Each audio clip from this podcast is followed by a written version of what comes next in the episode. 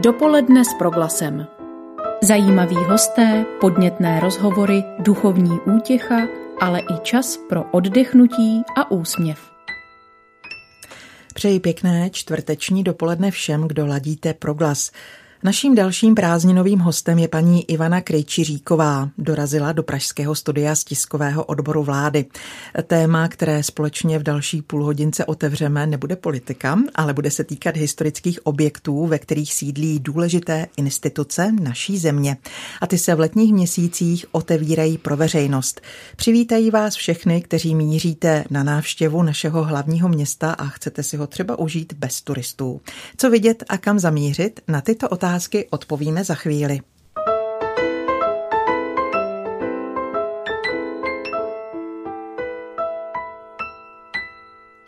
Paní Krejčiříková, přeji vám dobrý den. Jsem ráda, že jste přijala pozvání do našeho studia. Přeji krásný dobrý den. Já bych eh, na úvod využila příležitosti, že vás tady máme a než se pustíme do dnešního povídání, zeptala bych se na vaši práci. Co všechno máte na starosti na tiskovém odboru vlády? Tak eh, já pracuji na oddělení styku s veřejností, které spadá po tento tiskový odbor a eh, naším takovým primárním úkolem je komunikace s občany, jak název oddělení napovídá. A tato komunikace spočívá i v tom, že například občané nám eh, píšou dopisy úřadu vlády, eh, nebo i nám třeba se na nás telefonicky obrací. My se snažíme jim eh, zodpovídat nějaké dotazy, případně komunikovat i s věcně příslušnými ministerstvy, které nám v tomto vypomáhají a snažíme se na tyto věcné dotazy odpovídat. To je taková první část naší práce. A ta druhá jsou akce pro veřejnost, o kterých si budeme tedy povídat povídat.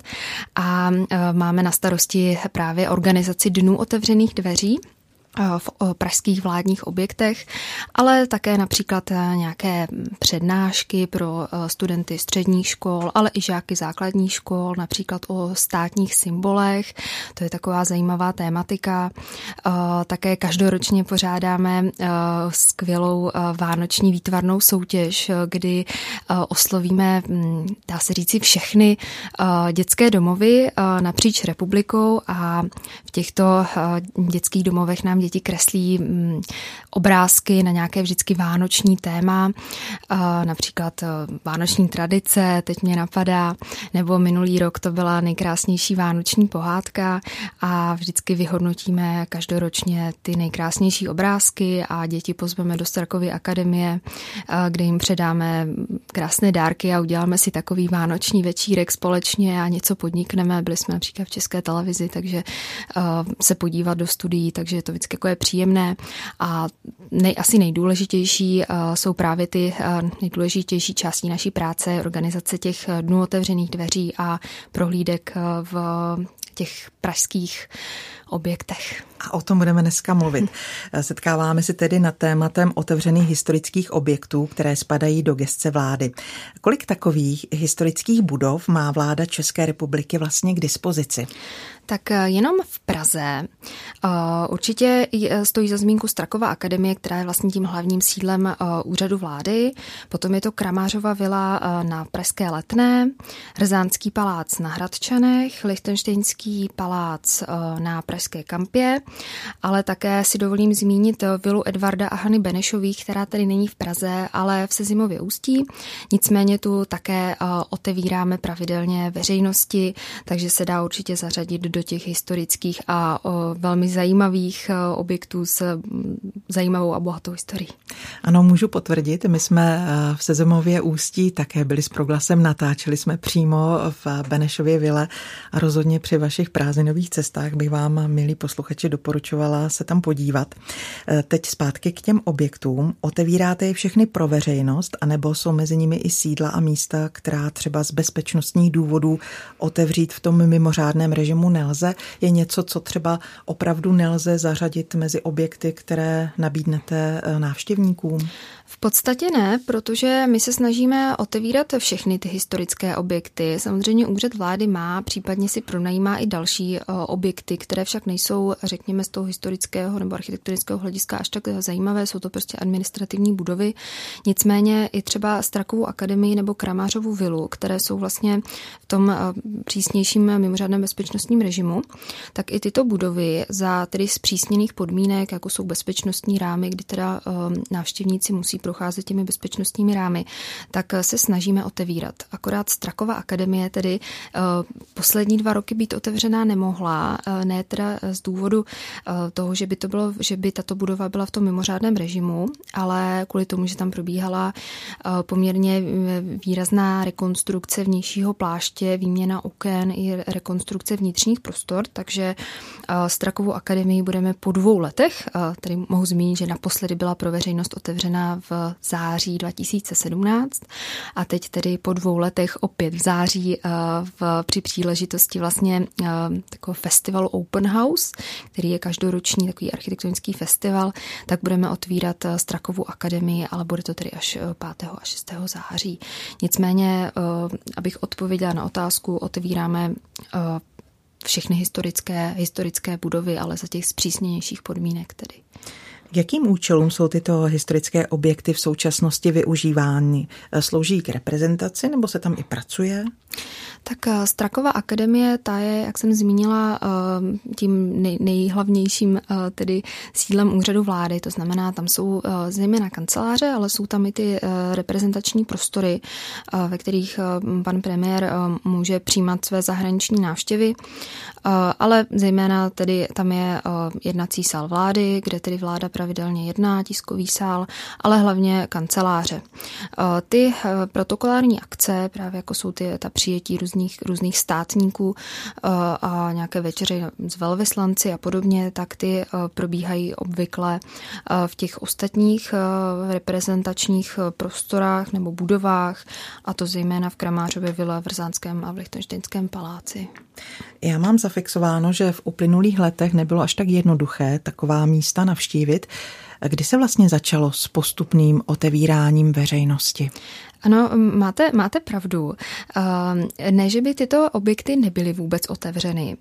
Já jsem si teda našla informaci, která mi byla i potvrzena, že Strakova akademie byla poprvé otevřena v roce 1997, uh-huh. takže již v 90. letech, ale v podstatě až do roku 2018, tak tyto objekty včetně Strakovy akademie, ale i ostatní objekty, tak byly otevírány spíše na nějak, při nějakých příležitostech státních svátků, eh, to znamená mm, třeba 28. září, 28. října, prostě při příležitosti těchto významných 17. státních... listopad, ano, 17. taky listopad mm-hmm. také, i když to už je trošičku zima, takže pro ty návštěvníky to nevždy bývá příjemné, ale i tak máme vysokou návštěvnost. A, takže a, nicméně a, od toho roku 2018, tak a, to již tyto dny otevřených dveří probíhají poměrně pravidelně. A v roce 2018 například mohu zmínit, že jsme vládní objekty od, po těch dnů otevřených dveří ve vládních objektech proběhlo 127, což hmm. už je poměrně, poměrně vysoké číslo, ale bylo to také i z toho důvodu, že bylo celoročně to výročí vzniku Československa, takže i k těmto, u této příležitosti, tak jsme se snažili ty objekty opravdu té veřejnosti otevřít, aby, aby třeba v těch prázdninových měsících opravdu měli možnost si to, si to prohlédnout jako v klidu, ne v nějakých velkých skupinách, aby nemuseli stát ty dlouhé fronty. Ale i v roce, tedy v tom minulém roce, tak eh, proběhlo těch dnů otevřených dveří 79, což si, což si myslím, že také eh, je docela vysoké číslo a pokračujeme v tom trendu, takže eh, v letošním roce bychom taky chtěli otevírat pro veřejnost co nejčastěji ty objekty. Já si teď vybavuji, když se třeba ukazují korunovační klenoty, tak média nabízejí obrázky těch dlouhých front. Týká se to i těchto objektů? Je o ně opravdu zvýšený zájem? ano, dříve, dříve to tak opravdu bylo, že když tedy ty dny otevření dveří probíhaly opravdu třeba jen možná osmkrát do roka, tak ano, ty fronty byly, byly tedy obrovské. Ale někdy se stává třeba minulý rok od 17. listopadu zrovna, když byla zima, tak také k nám proudily poměrně, dá se říci, i davy. Takže někdy se stane, že opravdu ty fronty jsou, jsou veliké, ale snažíme se ty prohlídky dělat každých 15 nebo i 10 minut. Takže uh-huh. zase to na není každého o tom. Dojde. Uh-huh. Na každého dojde, přesně tak. Na proglasu je dnes dopoledne naším hostem Ivana Krejčiříková z tiskového odboru vlády. Povídáme si o vládních vilách a palácích, které i letos o prázdninách můžete navštívit. A paní Krejčiříková, uvažujete i o nějakých dalších budovách, které byste chtěli veřejnosti v budoucnu nabídnout k prohlídkám? Bohužel tou jedinou budovou, kterou jsem již zmínila, tak je ta Straková akademie, která se po delší době bude otevírat veřejnosti, ale další historické budovy, které by bylo možné takhle nabídnout a které mají nějakou, řekněme, ty reprezentativní prostory a nějakou hm, zajímavou historii, tak bohužel už úřad vlády takové budovy ne, nevlastní, nemá se vlastnictví. Uh-huh. Dnes je čtvrtek, pozítří je sobota, takže vy v sobotu už začnete s otevíráním některé z těch budov. Jsou zatím tři a my si je postupně budeme představovat. Které to tedy jsou? Co o prázdninách mohou naši návštěvníci v Praze vidět? Tak eh, v ty prázdninové měsíce v červenci a v srpnu jsme se rozhodli pro eh, veřejnost eh, udělat hned několik těch dnů otevřených dveří a bude to pravidelně každou sobotu. Otevíráme Kramářovou vilu, Hrzánský palác a Lichtenštejnský palác. Já bych zmínila, že neotevíráte všechny tři na jednou, ale každou sobotu se vždy otevře jeden z těchto objektů. Stačí se podívat na vaše internetové stránky, tam se mohou zájemci dočíst, v jakém režimu to probíhá. Pojďme se na tyto objekty podívat postupně. Kramářová vila je sídlem premiéru a stojí rozhodně za návštěvu. Ostatně z její zahrady se nabízí naprosto jedinečný, fantastický výhled na Vltavu a její mosty. V čem je podle vás Kramářová vila unikátní? Já bych řekla, že určitě Kramářova vila je jednou z, tou, z těch výrazných staveb té pražské vilové architektury. Každý na ní má možná trošku rozdílný názor, ať už je to z řad veřejnosti, odborné veřejnosti, například z řad architektů. Nicméně Kramářova vila je novobarokní budovou se secesními prvky, což e, není až tak, řekněme, extravagantní, nicméně, když návštěvníci vstoupí e, dovnitř do interiéru Kramářovy vily, tak jsou často překvapení, protože e, se jim naskytne pohled na něco opravdu velmi zajímavého, neskutečného. Do této podoby vlastně měla když to takhle řeknu jednoduše, hodně co mluvit právě manželka Karla Kramáře, prvního předsedy vlády a Naděžda Nikolajevna, která byla ruského původu. A ta se opravdu její vkus se otiskl velmi výrazně do podoby těch vnitřních, zejména tedy těch vnitřních prostor. Jen když vstoupíme do Kramářovy vily a navštívíme hlavní část, takovou jídelnu, tak tam již vidíme velmi výrazný vliv Byzance. Jsou tam krásné zlaté motivy, mozaiky z různá, jako různé výjevy z fauny, flory, je tam, jsou tam dva takové významné, výrazné eh, sloupy, které mají evokovat eh, vlastně eh, chrám Hagia Sofia v tehdejší Konstantinopoli. Dále, dále v Kramářově vile nalezneme také takzvanou ruskou síň nebo kulečníkový sál, který je zase ve spodní části a je v takovém staroruském stylu. Tam zase může, můžou návštěvníci vidět takové různé výjevy z ruských bájí a, a bylin, takové ty ruské kopulovité pravoslavné kostelíky. Je to celé obložené dřevem tmavým, tato místo místnost a opravdu eh, se dá říci, že Naděžda Nikolajevna si zde zřejmě eh, chtěla to Rusko připomenout. Nejen v té jídelně, ta je taková více honosná, připomíná ten byzantský styl, ale právě zde v tomto kinosále, tak eh, opravdu ta, to Rusko je z toho velmi, velmi cítit, opravdu velice moc a návštěvníci bývají často velmi jako fascinováni touto podobou těch, těch interiérů. Kramářová vila je sídlo premiérů. Dnes slouží především k reprezentačním účelům.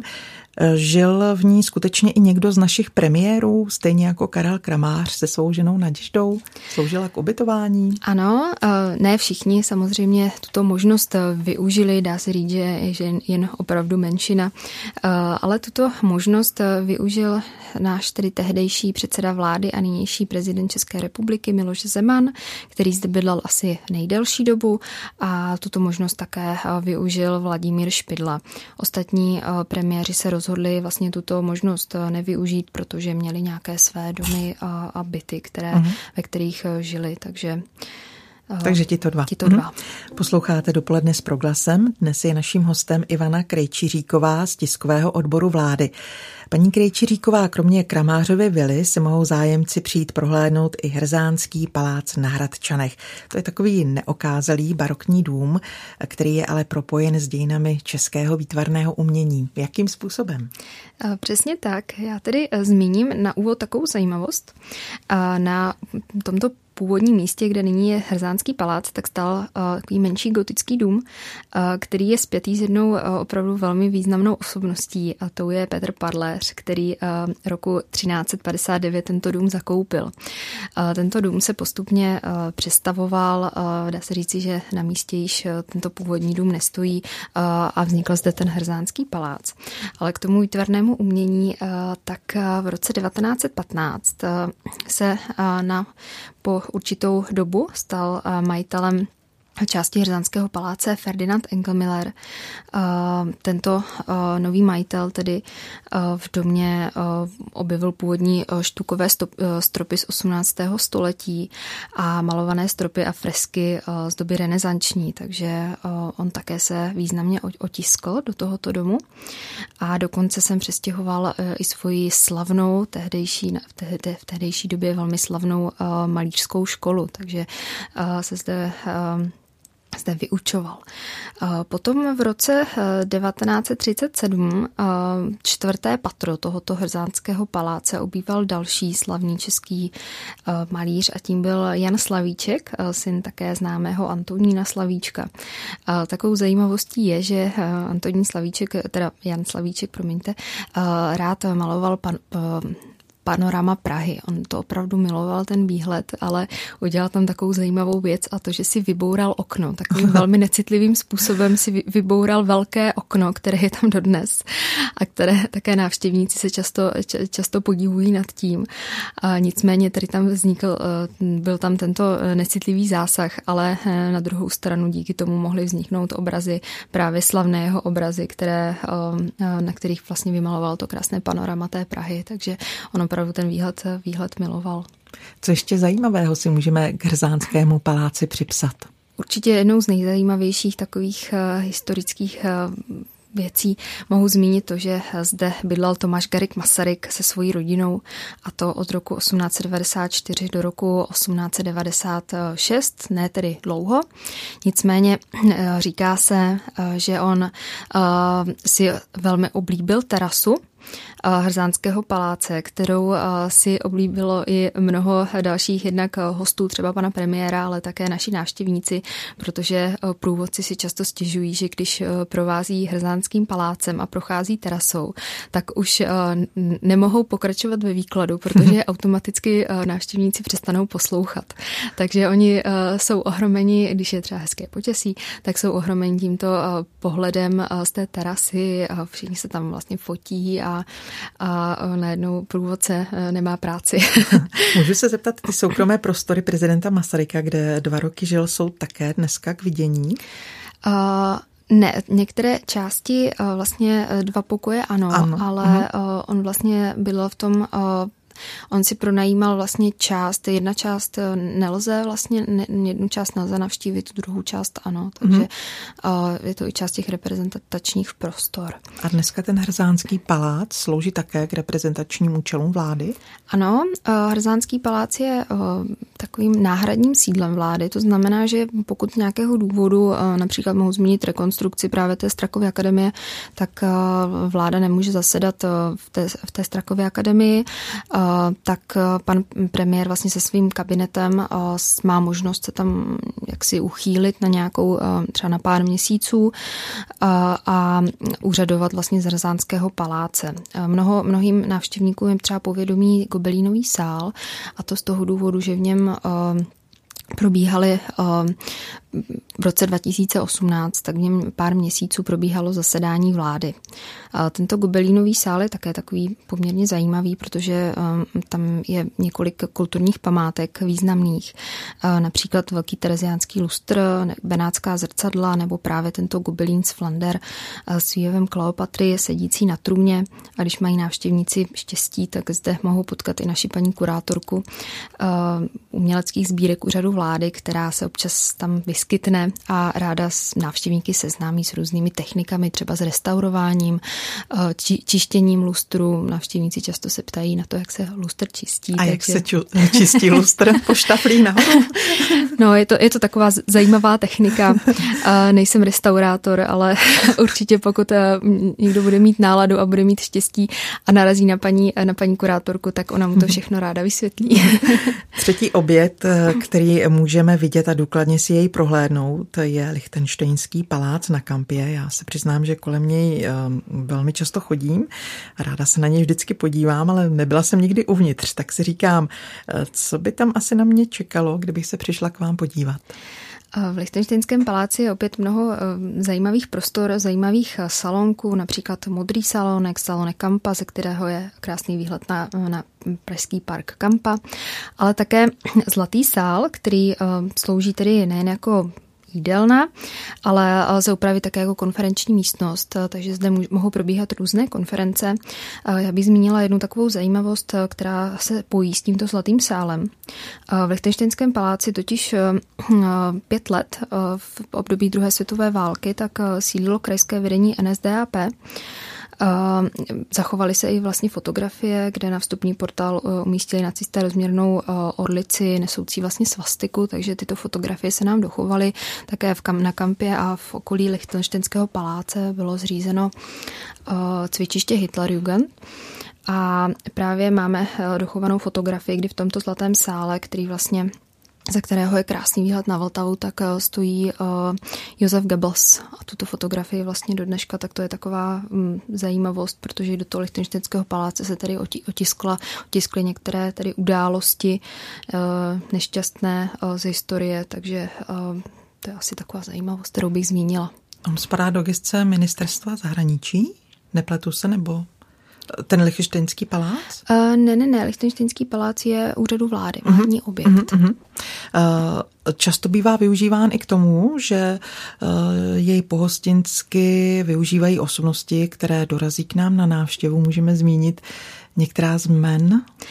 Určitě v 90. letech například mohu zmínit španělského krále Juana Carlose schodí Sofii, který zde v roce 95 tedy strávil několik nocí a potom také v roce 96 zde byla ubytována britská královna Alžběta třetí, druhá, pardon, a v roce, po roce 2000 například Uh, mohu zmínit uh, císařského uh, japonského japonského, japonského císaře, císaře. Akihita s císařovnou Michiko, ale například třeba uh, ruského prezidenta Putina, tak tyto významné známé osobnosti měly možnost, tedy, nebo měl možnost ten Lichtenštejnský palác pohostit. V roce 2002 se Prahou prohnala ničivá povodeň. Lichtenštejnský palác stojí na břehu Vltavy. Jako poznamenala tato událost? Eh, ano, eh, pan eh, správce často vzpomíná na tuto nešťastnou událost, která opravdu měla devastující účinky na Lichtensteinský palác. Tedy dle mých informací ta voda, jelikož byl zatopený i suterén, tak údajně dosahovala až výše 4 metrů, takže byl zničen i mobiliář některý, takže opravdu bohužel, jelikož Lichtensteinský palác je situován u té Vltavy, takže také tato, tato povodeň se se v něm otiskla. V poslední části našeho rozhovoru bych posluchačům připomněla, že tato místa, o kterých dnes mluvíme, jsou otevřena každou sobotu, vždy jedna budova, ne všechny naraz, o tom jsme taky mluvili. Paní Krejčiříková, stačí přijít prostě před Kramářovou bylu nebo Hrzánský palác a počkat na prohlídku. Nemusí se nikdo předem někam registrovat? Eh, není, je, to tak, eh, zájemci o prohlídku z řad veřejnosti mohou pouze dorazit. Úplně stačí, když dorazí před eh, jeden z těchto objektů. Tam už uvidí ostatní návštěvníky, kteří budou čekat ve frontě, připojí se a ty skupinky z důvodu tedy této pandemie koronaviru, tak se snažíme dělat menší, aby si každý mohl nějak, nějakým způsobem zachovat ten svůj osobní prostor. Takže obvykle chodí 20 člené skupinky, asi po 15, někdy i 10 minutách, podle toho, jaký je zájem. Takže registrace není nutná, také se návštěvníci nemusí obávat toho, že se na ně nedostane řada, protože my se snažíme, když se tedy prohlídky chýlí ke konci, tak se snažíme ty skupinky nějakým způsobem napočítat a ostatní už tedy upozornit, že se na ně nedostane, takže opravdu nemusí mít zájemci strach, že by tam například čekali dvě hodiny a nedostalo se na ně. Provádíte od 9 do 17 hodin, přičemž poslední prohlídka bývá obvykle v těch 16 hodin? Přesně tak. Uh-huh. Kdo jsou průvodci, se kterými se návštěvníci mohou na těchto místech potkat? Uvidí se třeba s vámi? Provádíte také? Ano, někdy, někdy provádím. Spíše také nás navštěvují nejrůznější redaktoři a média, takže se musíme věnovat i, i redaktorům z médií. Mhm. Nicméně, nicméně pokud čas vyjde, tak také ráda provázím, ale setkají se zde návštěvníci opravdu s odborníky z řad historiků, studentů historie, konzistoriků, kteří opravdu k těmto, k těmto stavbám mají, mají vztah. Někteří už provází třeba 10 let a každý to ty prohlídky pojímá trošičku jiným způsobem, takže někteří e, lidé nám říkají, že chodí opakovaně, protože každý průvodce je, je takovou osobností, e, každý průvodce má jiný výklad a, a všichni e, určitě tam přijdou na své, že někdy je to více historické, někdy více umělecké, někdy zase více povídáme si o, řekněme, i o té vládě nebo těch protokolárních akcích, takže každý si tam přijde na své a průvodci jsou opravdu profesionálové. My bychom měli na závěr ještě zmínit, kde se případní zájemci dozví, v jakém režimu tedy tyto objekty budou otevřeny. Nejčastěji lovíme informace, takzvaně lovíme na internetu. Ano, tak eh, takové ty většinou nejčerstvější informace, které jsou opravdu platné, tak eh, naleznete na našich webových stránkách www.vláda.cz. Nicméně my tyto informace umístujeme na nejrůznější portály, takové ty informační, klasické, kudy z nudy a podobně. Uh-huh, takže tam všude se uh, můžete dozvědět co bude k vidění každou sobotu tady v Praze. A než se s Ivanou Krejčiříkovou z tiskového odboru vlády rozloučíme, zeptám se ještě na to, které z těchto míst jí osobně přirostlo nejvíce k srdci. To asi nelze takhle říci. Na každé místo mám, mám krásné vzpomínky díky té, té příjemné atmosféře, která panuje na těch nechotevřených dveří. Možná mohu zmínit asi tu Kramářovou vilu, protože s tou se pojí ten úžasný milostný příběh, ale je tam i ten nádherný výhled, takže opravdu sednout si například brzy ráno mm, na ten, a podívat se na ten krásný výhled na Prahu, to je něco, co i po těch letech mě stále neomrzelo a dívat se na to nádherné panorama, opravdu to je zážitek po každé, každý, každý den, když jsem tam. Děkuji vám i za tuto odpověď. Naším hostem byla Ivana Krejčiříková z tiskového odboru vlády. Děkuji, že jste přišla do studia. Přeji vám hodně spokojených návštěvníků všech míst, o kterých jsme dnes mluvili. Pěkné léto a nashledanou. Já také děkuji mnohokrát za pozvání a přeji eh, všem posluchačům také krásné léto. Od mikrofonu se loučí a dobrý poslech dalšího vysílání proglasu přeje Marcela Kopecká. Dobré dny všem. Dopoledne s proglasem. Každý všední den mezi devátou a desátou jsme v tom s vámi už 25 let.